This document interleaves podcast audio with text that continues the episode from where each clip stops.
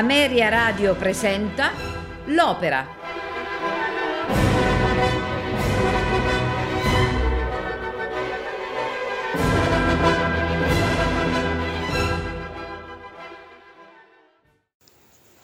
La Bohème è un'opera in quattro quadri di Giacomo Puccini sul libretto di Giuseppe Giacosa e Luigi Illica, ispirato al romanzo di Henry Mouget, Scene della vita di Bohème e rappresentata per la prima volta nel 1896. L'opera nasce da una sfida tra Giacomo Puccini e Ruggero Leoncavallo, i quali gareggiarono a scrivere contemporaneamente due opere omonime tratte dalla stessa fonte. Dopo oltre un secolo, l'opera di Puccini è ancora tra le più popolari del mondo, mentre quella di Leoncavallo non ha mai avuto molto successo. Il libretto pucciniano venne scritto da Illica e Giacosa ed ebbe una gestazione abbastanza laboriosa per la difficoltà di adattare le situazioni e i personaggi del testo originario ai rigidi schemi e all'intelaiatura di un'opera musicale. Per completare la partitura, Puccini impiegò tre anni di lavoro passati fra Milano, Torre del Lago e la villa del Castellaccio vicino a Uzzano, messa a disposizione dal conte Orsi Bertolini. È proprio qui che completò il secondo e il terzo atto, come da lui annotato con una scritta che è rimasta sui muri della villa. L'orchestrazione della partitura procedette invece speditamente e fu completata una sera di fine novembre del 1895. Meno di due mesi dopo, il primo febbraio del 96, la Bohème fu rappresentata per la prima volta al Teatro Reggio di Torino con Evan Gorga, Cesira Ferrani, Tieste Willman, Antonio Pini Corsi, Camilla Pasini e Michele Mazzara, diretta dall'allora ventinovenne maestro Arturo Toscanini. Il successo del pubblico fu buono, mentre la critica ufficiale, dimostratasi all'inizio piuttosto ostile, dovette presto allinearsi ai generali consensi. Dopo la rappresentazione torinese, l'opera venne leggermente ritoccata da Puccini. Questa seconda versione, considerata oggi quella definitiva e che usualmente viene eseguita, venne messa in scena per la prima volta al Teatro Grande di Brescia, riscuotendo così tanti applausi da far tremare le pareti di scena. La storia narra dell'esistenza spensierata di un gruppo di giovani artisti bohemian. Questo costituisce lo sfondo, diciamo, dei diversi episodi in cui si snoda la vicenda dell'opera, che è ambientata nella Parigi del 1830. Nel primo quadro, la scena si svolge in una soffitta, la vigilia di Natale, dove il pittore Marcello sta dipingendo un paesaggio del Mar Rosso e il poeta Rodolfo sta tentando di accendere il fuoco con la carta di un dramma scritto da lui, ma nel camino manca la legna. Giunge il filosofo Collin, che si unisce agli amici e si lamenta poiché la vigilia di Natale nessuno concede prestiti su pegno. Infine, il musicista Chaunard entra trionfante con un cesto pieno di cibo e la notizia di aver finalmente guadagnato qualche soldo. I festeggiamenti sono interrotti dall'inaspettata visita di Benoit, il padrone di casa venuto a reclamare l'affitto, che però viene liquidato con uno stratagemma. È quasi sera e i quattro bohemians decidono di andare al caffè Momus. Rodolfo si attarda un po' in casa, promettendo di raggiungerli appena finito l'articolo di fondo per il giornale Il Castoro. Rimasto solo, Rodolfo sente bussare alla porta. Una voce femminile chiede di poter entrare. È Mimì, giovane vicina di casa. Le si è spento il lume e cerca una candela per poterlo riaccendere. Una volta riacceso il lume, la ragazza si sente male. È il primo sintomo della tubercolosi. Quando si rialza per andarsene si accorge di aver perso la chiave della stanza. Inginocchiati sul pavimento, al buio, entrambi i lupi si sono spenti infatti, i due iniziano a cercarla. Rodolfo la trova per primo ma la nasconde in una tasca, desideroso di passare ancora un po' di tempo con Mimì e di conoscerla meglio. Quando la sua mano incontra quella di Mimì, l'aria che gelida manina, il poeta chiede alla fanciulla di parlargli di lei e Mimì gli confida d'essere una ricamatrice di fiori e di vivere da sola. L'aria è sì, mi chiamano Mimì. L'idillio dei due giovani, ormai a un passo dal dichiararsi reciproco amore, viene interrotto dagli amici che dalla scala reclamano Rodolfo. Il poeta vorrebbe restare in casa con la giovane, ma Mimì propone di accompagnarlo e i due, che dal voi formale del dialogo precedente sono passati al tu degli innamorati, inneggiano all'amore. O suave fanciulla, anche conosciuta come Amor Amor, è l'aria che canta questa scena e lasciano insieme la soffitta mentre si baciano. Nel secondo quadro, al caffè Momiu, Rodolfo e Mimì raggiungono gli altri bohemian. Il poeta presenta la nuova arrivata agli amici e le regala una cuffietta rosa. Al caffè si presenta anche Musetta, una vecchia fiamma di Marcello, che lei ha lasciato per tentare nuove avventure, accompagnata dal vecchio e ricco Alcidoro. Riconosciuto Marcello, Musetta fa di tutto per attirare la sua attenzione, esibendosi nell'aria quando membò facendo scenate ed infine cogliendo al volo un pretesto, il dolore al piede per una scarpetta troppo stretta, per scoprirsi la caviglia e far andare via al Cindoro a comprare un nuovo paio di scarpe. Marcello non può resistere e i due amanti si riconciliano. Subito dopo si scopre che i quattro amici non possono pagare il conto. Musetta allora fa sommare al cameriere il conto di Alcindoro e dei Bohemians e li mette in conto ad Alcindoro stesso. Quindi fuggono. Poco dopo, Alcindoro, tornato con le scarpe per Musetta, scopre la fuga di quest'ultima e, visto il doppio conto da pagare, si accascia su una sedia. Nel terzo quadro è febbraio. Mentre la neve cade dappertutto, i doganieri lasciano passare le lattaie venute a portare latte e formaggi alla sordida osteria dove Marcello lavora come ritrattista. Fra di esse giunge anche Mimì, venuta in cerca dell'amico per confidargli le sue pene. La vita in comune con Rodolfo le si è rivelata ben presto impossibile. Le scene di gelosia sono ormai continue, come pure i litigi e le incomprensioni. Lui la accusa ingiustamente di leggerezza e di infedeltà. Marcello le rivela che anche il suo rapporto con Musetta è in crisi poiché la donna non riesce ad abbandonare la sua vita lasciva e lo tradisce ripetutamente con uomini facoltosi. In quel mentre giunge Rodolfo, che ha passato la notte all'osteria. Mimì si nasconde e origlia mentre Marcello lo spinge a parlare di lei. Sulle prime lo scrittore conferma ciò che lei ha raccontato, tuttavia poi, incalzato dall'amico, gli rivela che le sue accuse sono un pretesto ha capito che Mimì è gravemente malata e che la vita nella soffitta potrebbe pregiudicarne ancor più la salute.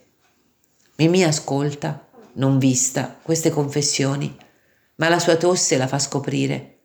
Lei e Rodolfo hanno quindi uno struggente confronto nel corso del quale dapprima si accusano a vicenda, ma poi iniziano a ricordare tutti i momenti belli passati insieme. Nel frattempo giunge Musetta, la quale ha appena amoreggiato con un uomo. Ciò causa le ire di Marcello, che rompe la loro relazione e la scaccia. Anche Mimì e Rodolfo decidono di separarsi, ma trovano che lasciarsi in inverno sarebbe come morire. Così decidono di aspettare fino alla bella stagione, la primavera. Nel quarto quadro, in soffitta, ormai separati da Musetta e Mimì, Marcello e Rodolfo si confidano le pene d'amore. Quando Colline e Chaunard li raggiungono, le battute e i giochi dei quattro bohemians servono solo a mascherare la loro disillusione. All'improvviso sopraggiunge Musetta, che ha incontrato Mimì sofferente sulle scale, ormai prossima alla fine, in quella soffitta che vide il suo primo incontro con Rodolfo. Musetta Manda Marcello a vendere i suoi orecchini per comprare medicine ed esce lei stessa per cercare un manicotto che scaldi le mani gelide di Mimì. Anche Collin decide di vendere il suo vecchio cappotto. vecchia zimarra senti, al quale è molto affezionato per contribuire alle spese per Mimì. Qui, ricordando con infinita tenerezza i giorni del loro amore, Mimì si spegne dolcemente, circondata dal calore degli amici che le donano il manicotto e le offrono un cordiale, e anche circondata dall'amore di Rodolfo. Mimì è apparentemente assopita. Inizialmente nessuno si avvede della sua morte. Il primo ad accorgersene è Shaunard, che lo confida a Marcello. Nell'osservare gli sguardi e i movimenti degli amici, Rodolfo si rende conto che è finita e ripetendo straziato il nome dell'amata, l'abbraccia piangendo. Ascolteremo questa sera la Bohème di Giacomo Puccini con Maria Callas nel ruolo di Mimì, Giuseppe Di Stefano nel ruolo di Rodolfo, Rolando Panerai, Marcello, Manuel Spatafora, Shaunard, Nicola Zaccaria, Collin, Anna Moffo, Musetta, Carlo Badioli, Benoit e Alcidoro, Franco Ricciardi, Parpignol, Eraldo Coda, doganiere, Carlo Forti, sergente.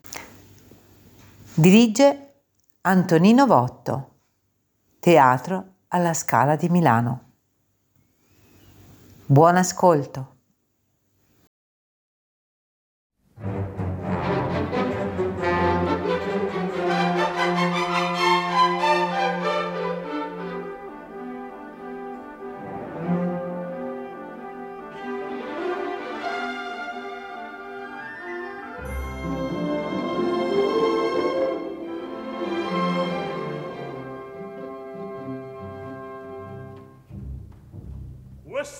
rosso mia mollisce assiderà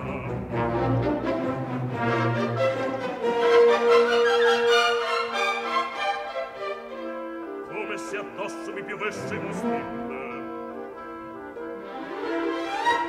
per vendicar mia fogo un faraone.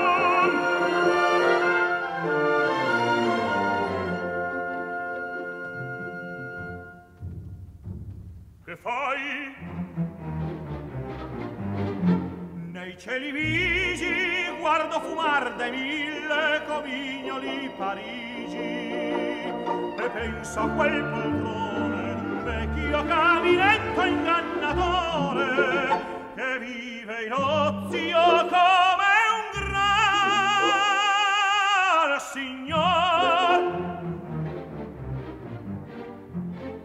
le sue rendite oneste da un prezzo non riceve. Le foreste che fa sotto la neve. Rodolfo io voglio dirti un mio pensier profondo. Ho un freddo cane ed io Marcel non ti nascondo che non credo allo sudor della fronte odiacciate le dita quasi ancor le tenessi mollate giù in quella gran ghiacciaia che il cuore di musetta. L'amore è un caminetto che sciupa troppo e in fretta dove l'uomo è fascina. E la donna è l'amore. L'uno brucia in un soffio e l'altro sta a guardare ma intanto qui si gela. E si muore di nadia. Fuoco ci vuole. Aspetta. Sacrifichi alla sedia. Eureka! Provasti, sì!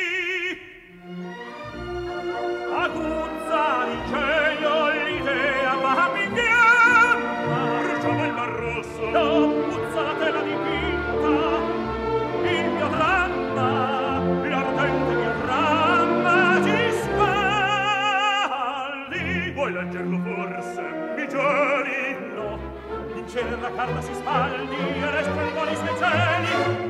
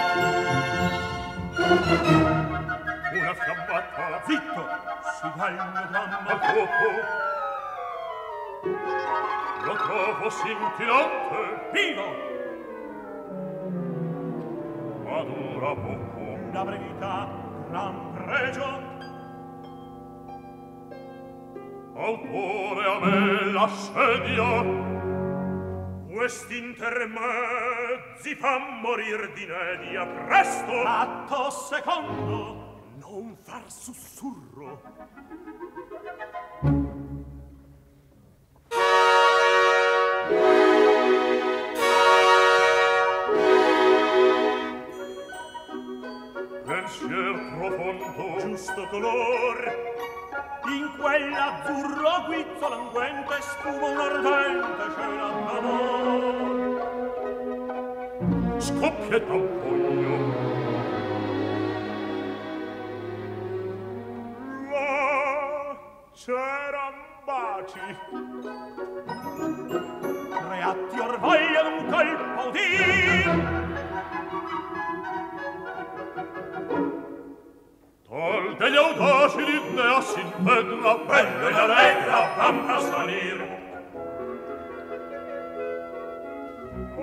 Dio già s'abbassa la fiamma. Che vano che fragile dramma.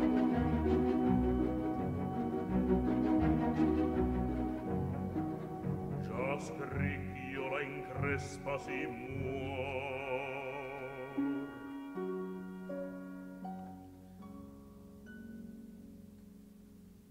Abbassa Abbassa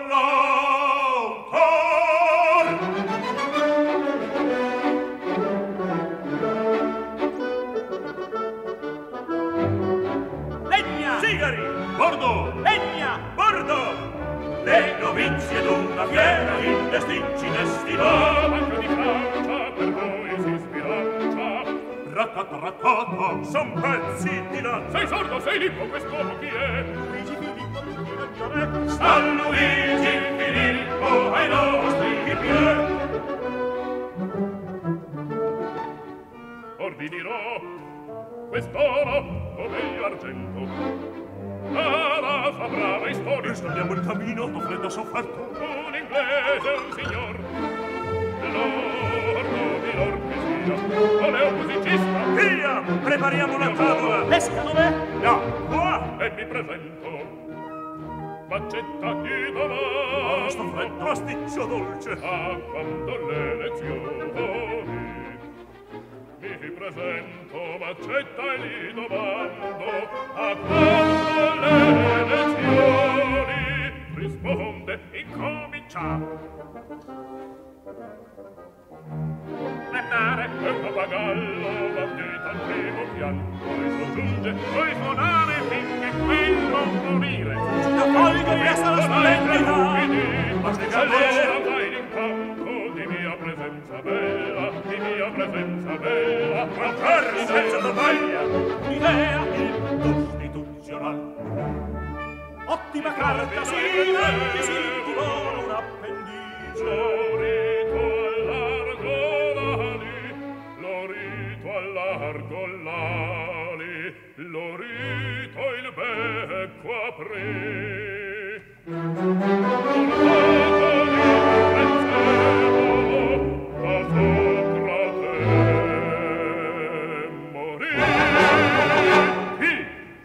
il diavolo vi porti tutti fuori.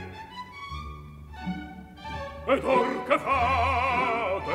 No, queste citarie sono la salmeria che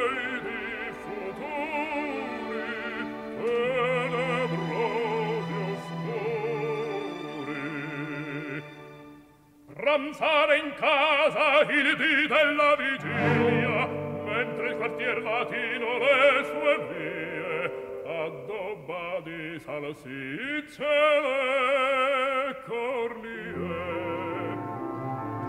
Quando un orezzo di frittelle imbalsama le vecchie strade, balla le ragazze cantano contente la vigilia di Natale. Non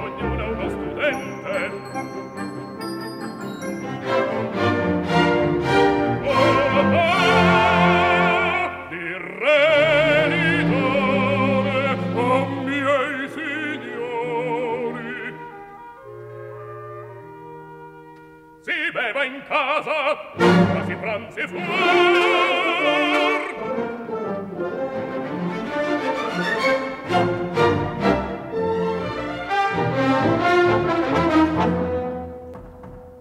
si può chi è là? Benua il padrone di casa. Un sul muso non c'è nessuno. È chiuso una parola. Sola.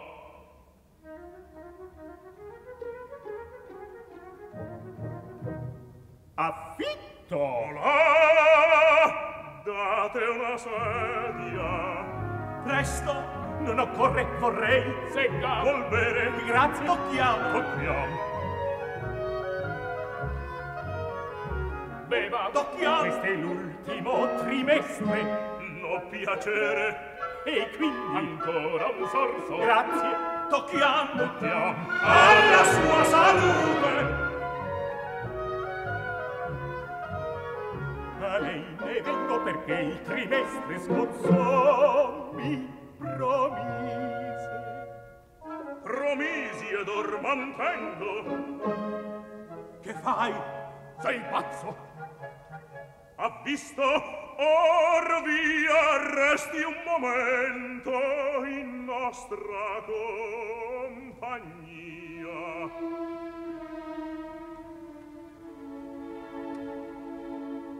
Dica quant'anni ha, caro signor Benoit. Gli anni, per carità! Su e giù la nostra ma di più, molto di più, ha detto su e giù. L'altra sera, al mabillan colto, in peccato d'amore, io, al Mabin, l'altra sera l'han colto, neghi, un caso, bella donna, e molto, seduttore come riccone una quercia un cannone a buon gusto. Il cri ricciuto e fulmo riccon i gongolo. Arzillo petto rubo son vecchio ma e i gongolo l'azzurro e del pariglio lui cede alla femminile un timido giovane ora me ne ripago. Si sa è uno svago qualche non è d'allegra e un po' non dico una balena ma mondo che sottondo da luna piena. Ma magra propria magra. No poi no le donne magre son grattacapi e spesso sopra capi e son pieni donne per esempio chi? mia moglie Sto foglie nel cor Orbe festa la nostra onesta maggior. Si bruci dello zucchero Si biscocci dove provo E la Io di silenzio Silenzio Silenzio. Silenzio. Miei signori Silenzio. Mia signore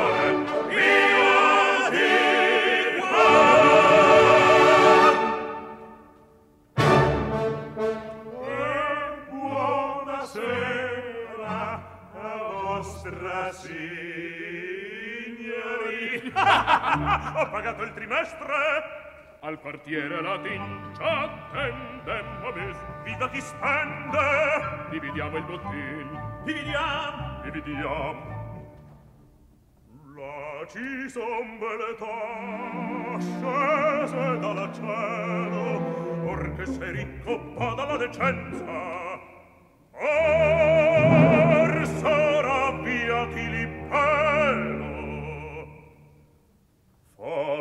conoscenza la prima volta d'un barbitonsore guidatemi al ridicolo portato d'un rasoio.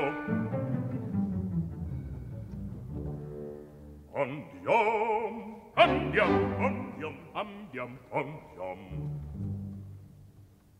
Io resto per terminar l'articolo di fondo delle taste A presto! Cinque minuti conosco il mestier. T'aspetterem da basso dal portier. Se tardi udrai che coro. Cinque minuti. Taglia corta la coda al tuo castor.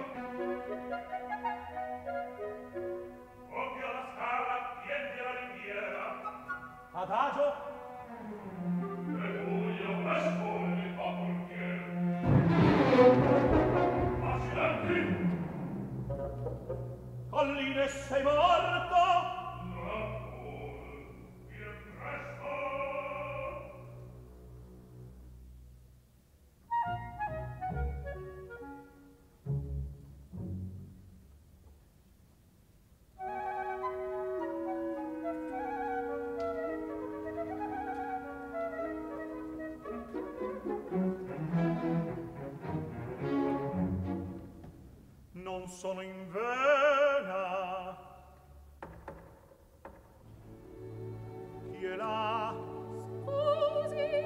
una donna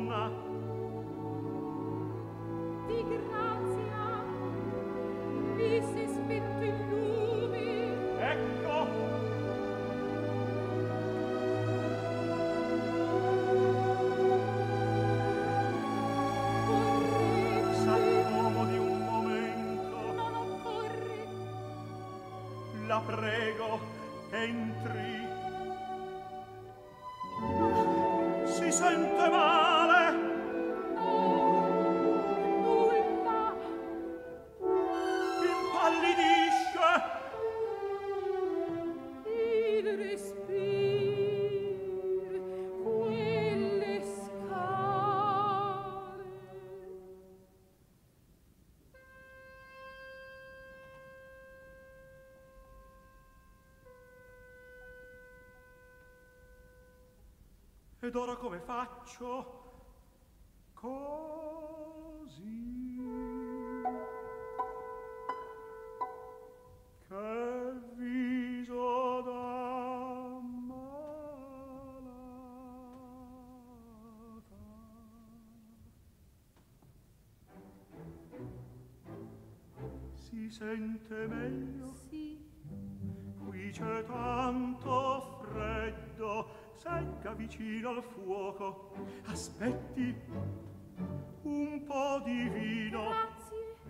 a lei. Poco poco così.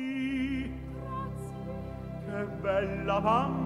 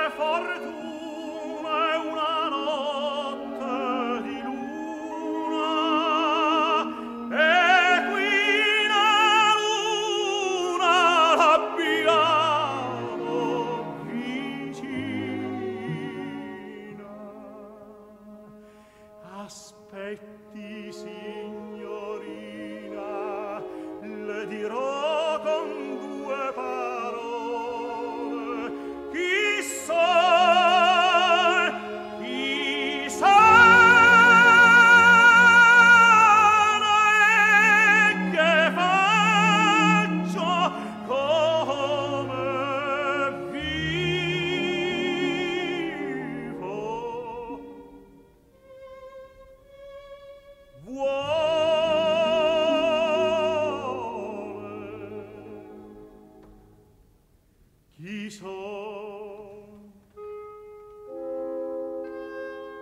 Chi son? Sono un poeta.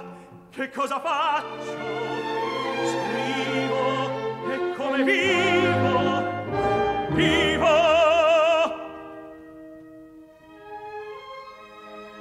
In povertà mia lieta, scialo da gran signore, dignita voi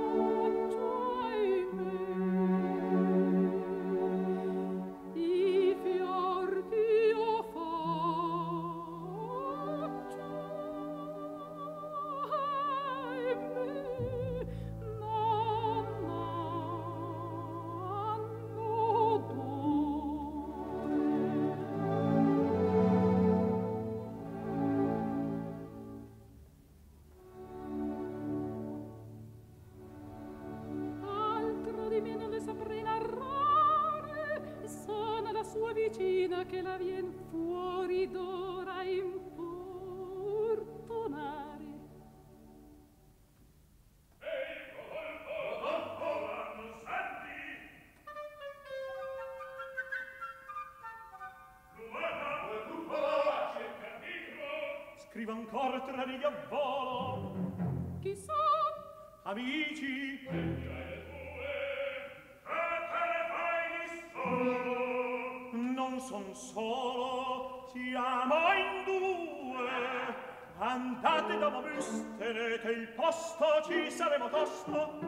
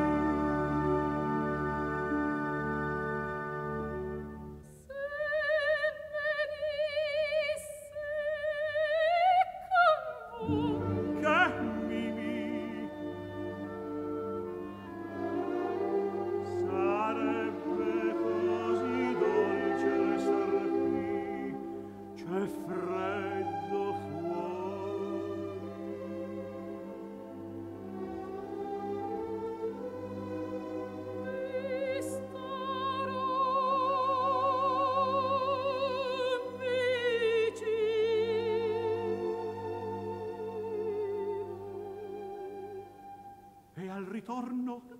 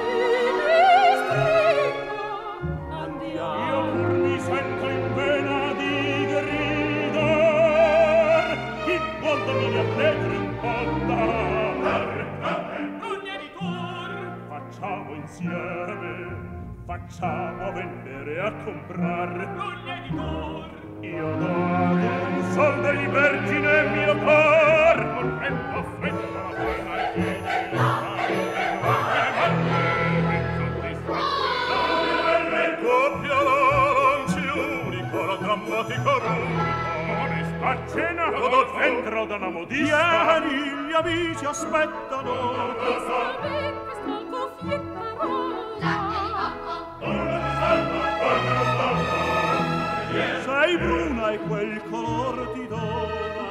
La bellezza di coraggio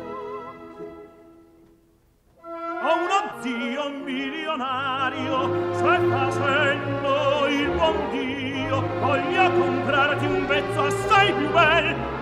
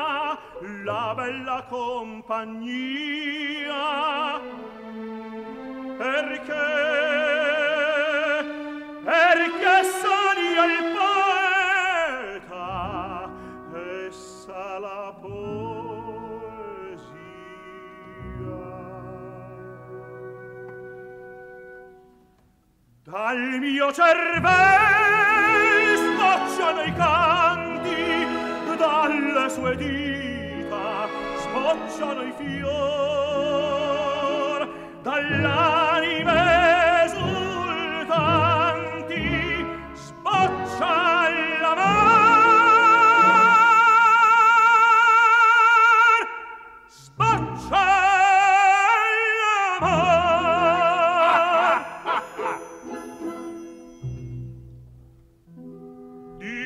concetti rari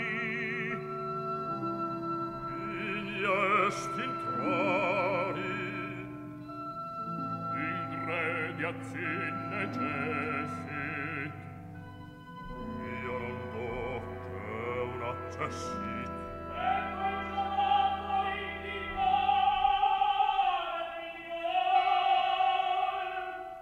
Salome! Yeah.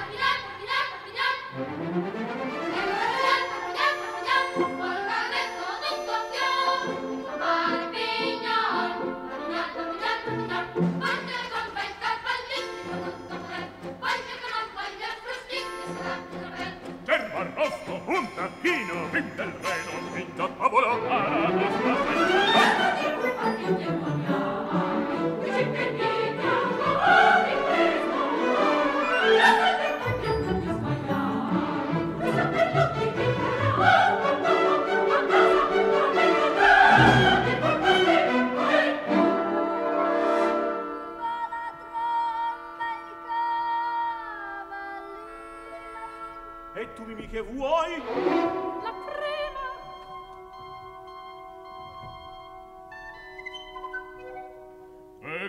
Sarzo c'è una dama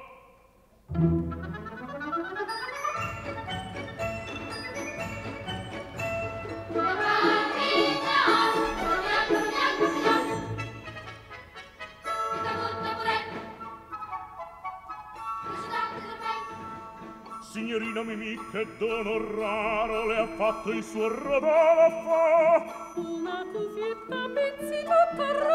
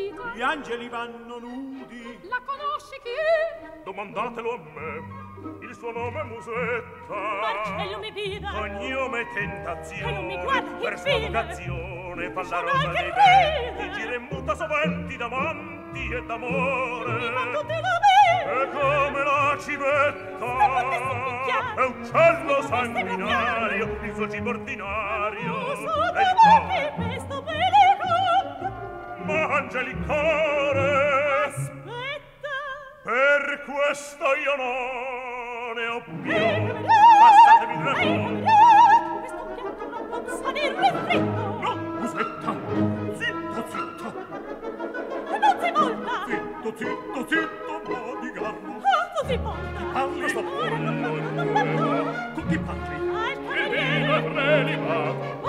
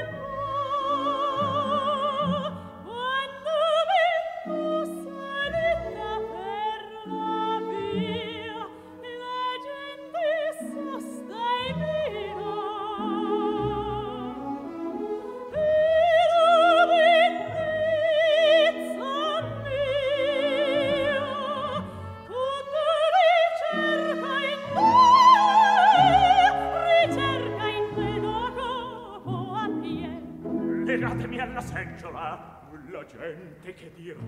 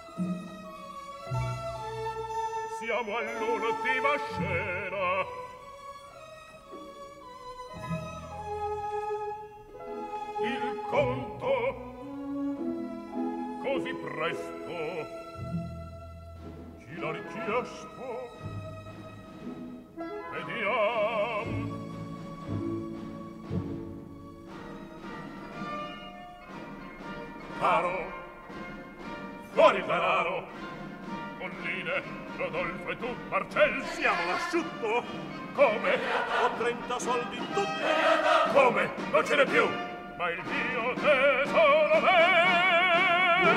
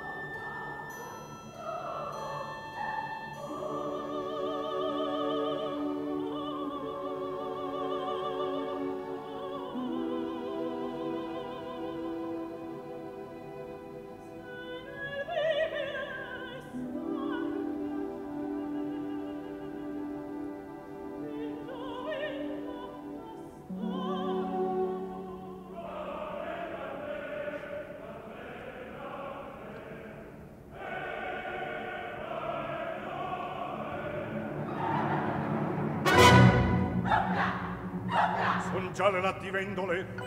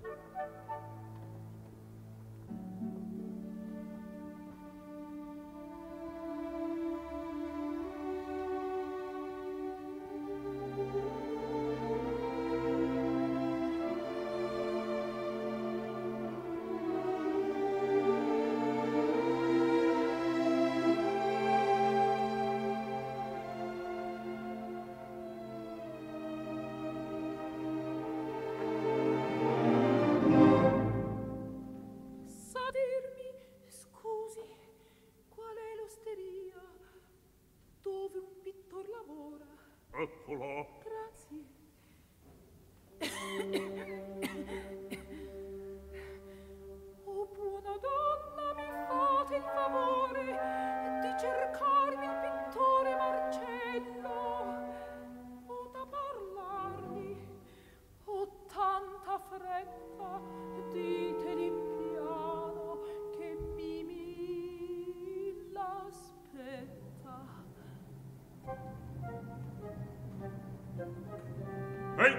preghiere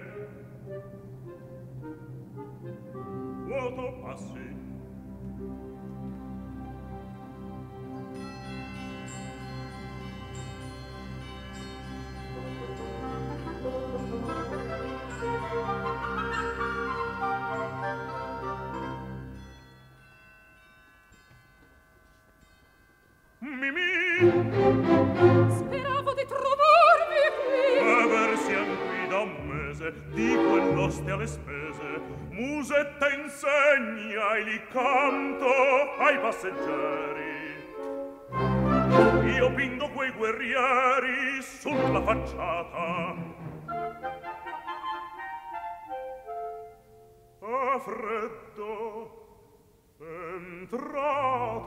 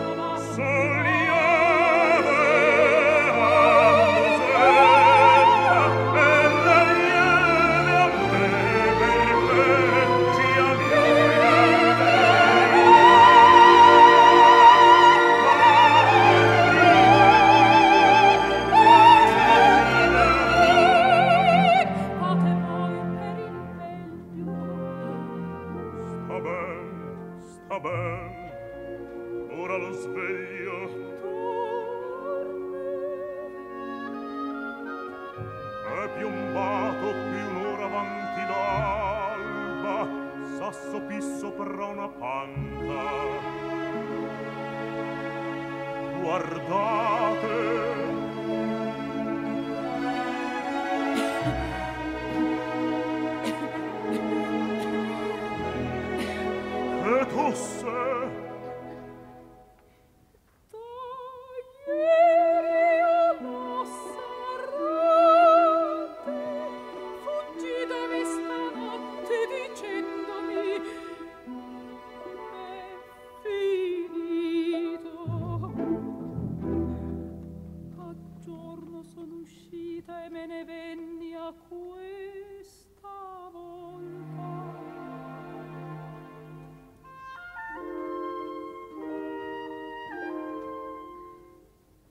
desta s'alza mi cerca. Viene. Che non mi veda. O rincasate mi mi per carità non fate scene qua.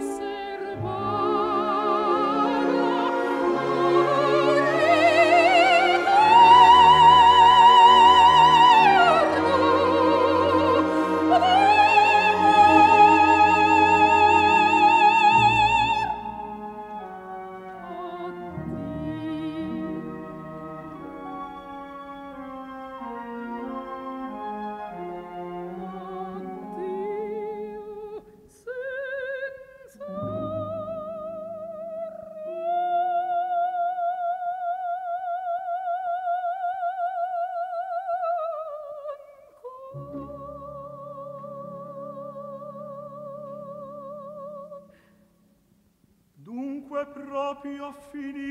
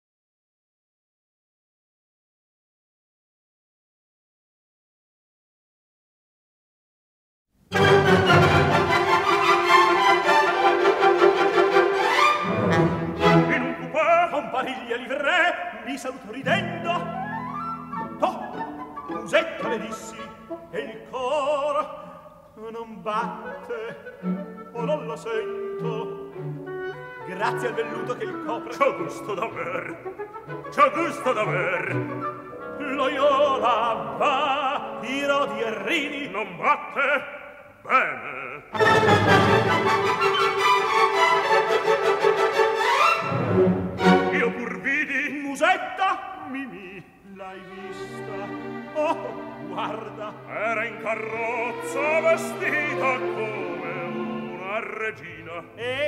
ne son contento. Un giardo si strugge d'amor. Lavoriam, lavoriam.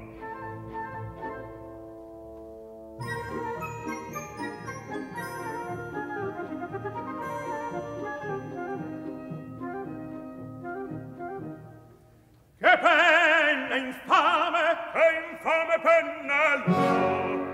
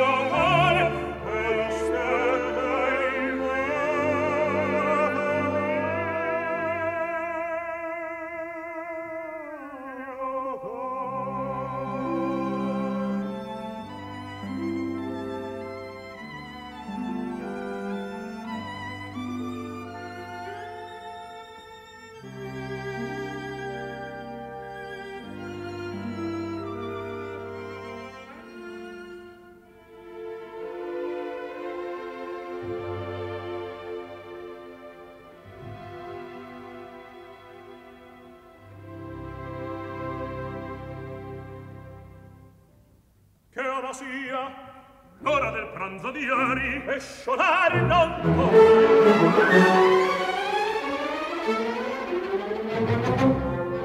eccoci e ben e ben del pan è un piatto degno di Demostene una ricca flota il braccio un tavola queste compagna da berlingaccio or lo champagne mettiamo in ghiaccio.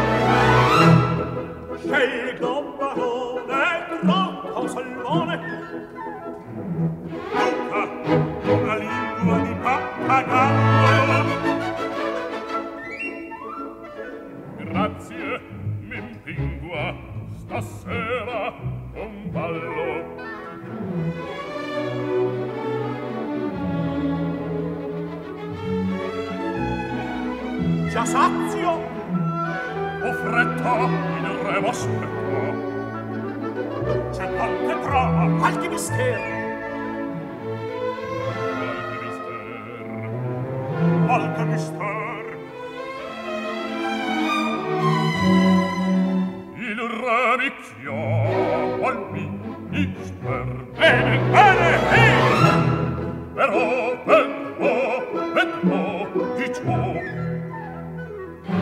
Ordini il nappo, si bevi, io pappo. Mi sia permesso al nobile consesso. Basta, piaccia del po' nobiltà, nobiltà! Mi ispira irresistibile bella roba. No, no, no! Azione coreografica allora. Sì, sì.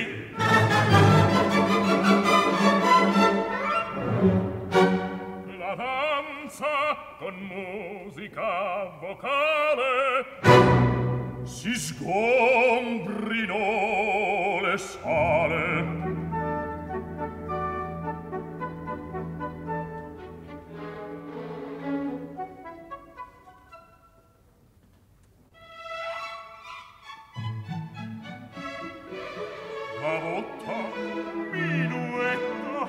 vanella fandango propongo la quadriglia mano alle dame io ho detto la la la la la la la la la la la la la la la la la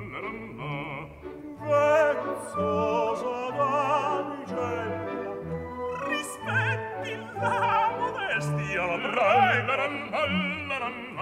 balanse non la prima cervonara no bestia! Che modità la che se non erro lei voltaccia smuti il ferro rompi assaggia. Il tuo sangue io voglio e un di noi qui si sguarda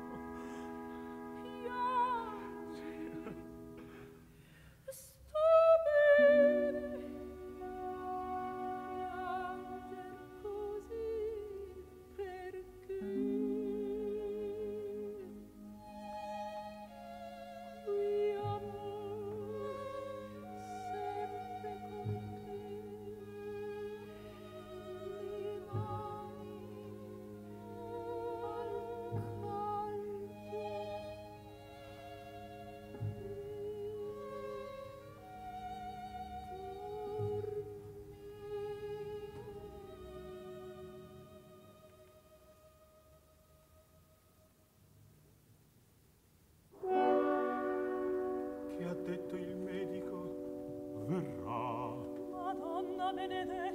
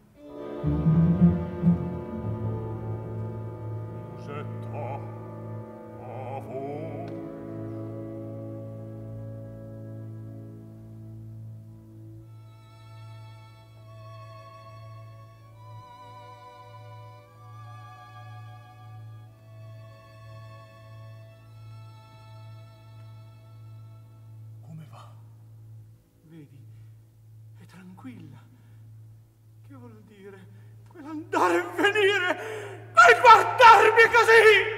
Ah,